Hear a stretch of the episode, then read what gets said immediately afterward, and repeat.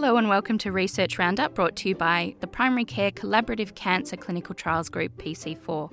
I'm Christy Millie, and each month we'll be looking at what's new in cancer in primary care research, and I'll be talking to authors of recent publications and presentations. Today we're speaking with Professor Marjan van der Akker from Goethe University in Germany and Dr. Laura Deckx from the University of Queensland. Together, Marjan and Laura have recently published Psychosocial Care for Cancer Survivors, a systematic literature review on the role of general practitioners in the journal Psycho-Oncology. Welcome, Marjan and Laura. Thanks Thank for having us. So, I'm really interested around why you decided to write a literature review on the role of GPs in providing psychosocial care for cancer survivors. Well, let me go back a couple of years. In my PhD, I focused on the well being of all the cancer survivors. And Marjan was my supervisor, and we have collaborated very well ever since. And one of the things that we found was that several psychological problems only manifested when the initial treatment phase had ended and when the patient was back in the community. So, when a GP is the first point of contact again. Now, one of the things that struck us was that there are so many initiatives in the hospital, but we often heard from patients that it was not easy to find access to a psycho oncologist in the community we were following the literature and we saw one after the other systematic literature review being published on psychological care for cancer survivors. But interestingly, none of them mentioned the role of the GP at all. Just as an illustration, we found more than 700 reviews, yet none of these discussed the role of the GP. So, well, there's a gap, we thought. And so here we are with a broad literature review on the role of the GP, covering the services that are being provided, the views of patients and healthcare prov- professionals, and the effectiveness of a handful of interventions. I have to circle back. Did you say 700 reviews that didn't mention GPs? Yes, exactly. Really? Wow. Okay, that's a lot more than I even would have thought. So, then talking about cancer survivors, what psychosocial or psychological and social issues are important to cancer patients or cancer survivors? Well, as Laura said, we collaborated on a cohort study that focused on the well-being of older cancer survivors.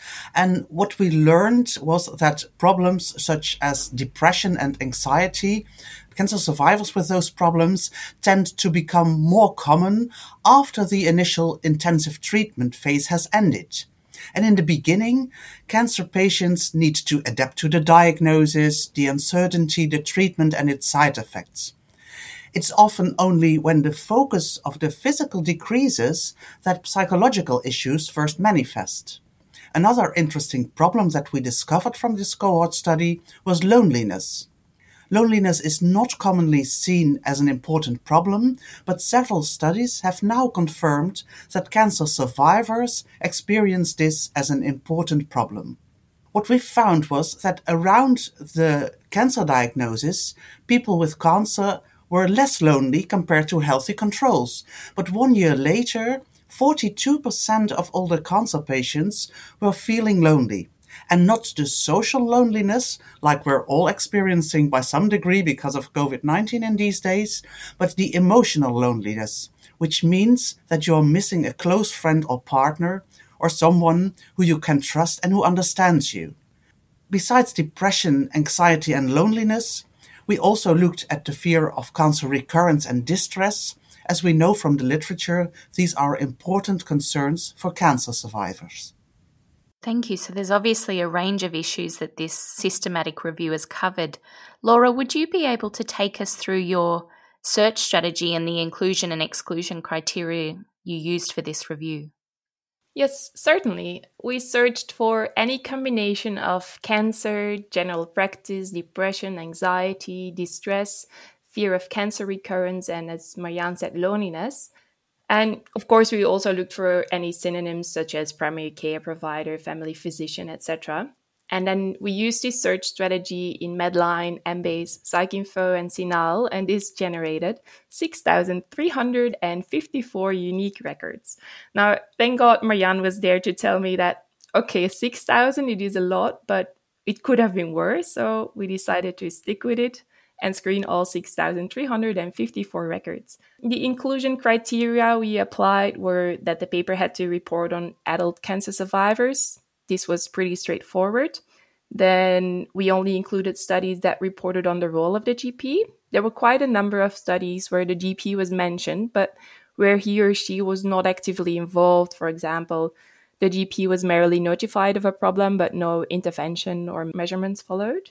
So we had to exclude a large number of studies there. And then lastly, we only included studies that reported on any of the specific psychological problems we defined, such as depression and anxiety.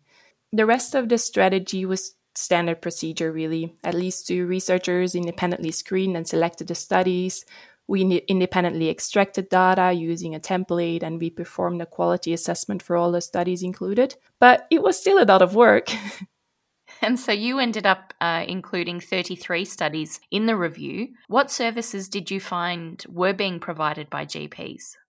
Well, what we saw was that cancer survivors that experience depressive complaints, anxiety, distress, or fear of recurrence are more likely to visit their GP as compared to cancer survivors without those complaints. And Els Gele, a colleague in the Netherlands, found that Dutch GPs generally do not classify cancer survivors as patients that require, so to speak, special care, and they expect patients will express their concerns and ask for help.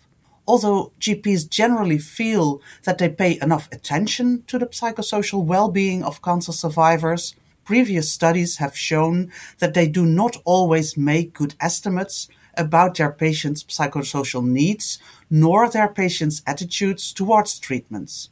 And in the case of psychological problems, GPs offer cancer survivors the prescription of antidepressants, psychotherapy, or both, or they refer patients to specialized mental health care services when cancer survivors present with psychological complaints to their oncologist, for example, only about half of the oncologists refer the patients. And this contrasts to when cancer survivors bring these complaints to the GP. In that case, the vast majority of psychological problems is treated in primary care. And what we see, though it's not always the proposed treatment, be it medication or referral, are followed up by cancer survivors. And as a follow up to that, did you find that there were any GP led interventions that were particularly effective? Well, yes, there are actually two parts to this. First, six out of nine intervention studies that we included tested the effect of a GP led cancer follow up. So, the intention of these studies was not necessarily to improve psychological problems, but rather to test if follow up by the GP is a safe and acceptable alternative to specialist follow up, and they all showed it was. They showed that shared care or GP led follow up did not result in significant or clinically relevant differences in depression, anxiety, or distress when compared to usual follow up by the hospital. Second, there were only three studies that specifically aimed to improve depression. One was a pilot study of low quality in, low, in only three patients with no control group but two studies were randomized controlled trials and were of good quality.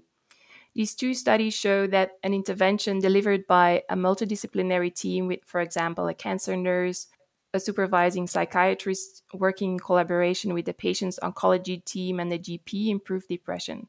So in Sharpe et al., for example, depression improved in 62% of patients in the intervention group compared to only 17% of patients in the usual care group. So that is quite impressive, isn't it? That really is. Great.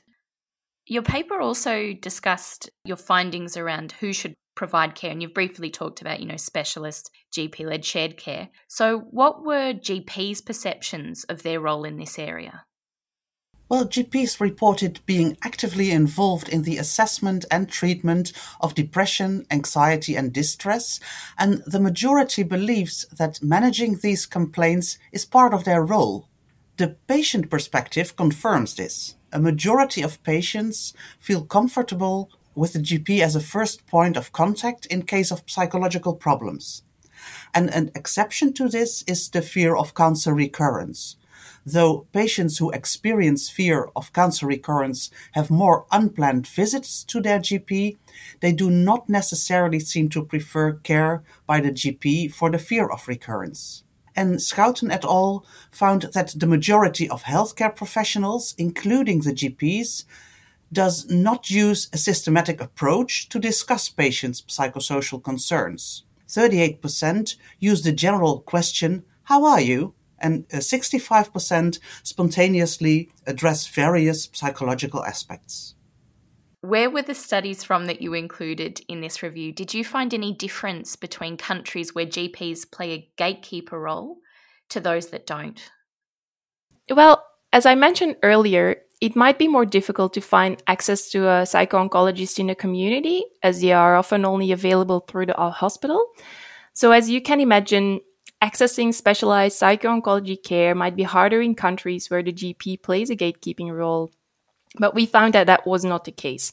The findings from countries where the GP plays a gatekeeping role, such as Australia, the Netherlands, and Canada, were similar to the findings from the US. And in both healthcare systems, cancer survivors had more prescriptions from antidepressants from GPs compared to controls. And patients often prefer to talk to their GP compared to other healthcare providers, except, of course, for fear of recurrence. So, in both systems, really, the GP is seen as an important partner in providing psychological care. And our last question is always around the take home message of your study. So, what do you want our listeners to take away from your research, and are there any clinical implications based on your results? Well, yes, we found that with the exception of fear of recurrence, that the GP is well placed to provide psychological care for cancer survivors. However, we also found that there is sometimes a mismatch between the care patients are looking for and what the GP thinks that the patient seeks. So patients often prefer talking therapy only. They do not necessarily want to take medication. And if we then look at the interventions that were effective, then we saw that the most important common denominator was that these were multidisciplinary. So the GP was part of a bigger team. Well, and I can maybe add to this that this again illustrates the importance of a better transition between secondary and primary care. This transition does not always happen smoothly we know that many of the psychological problems only arise after the intensive treatment phase has finished and when the GP is again the first point of contact.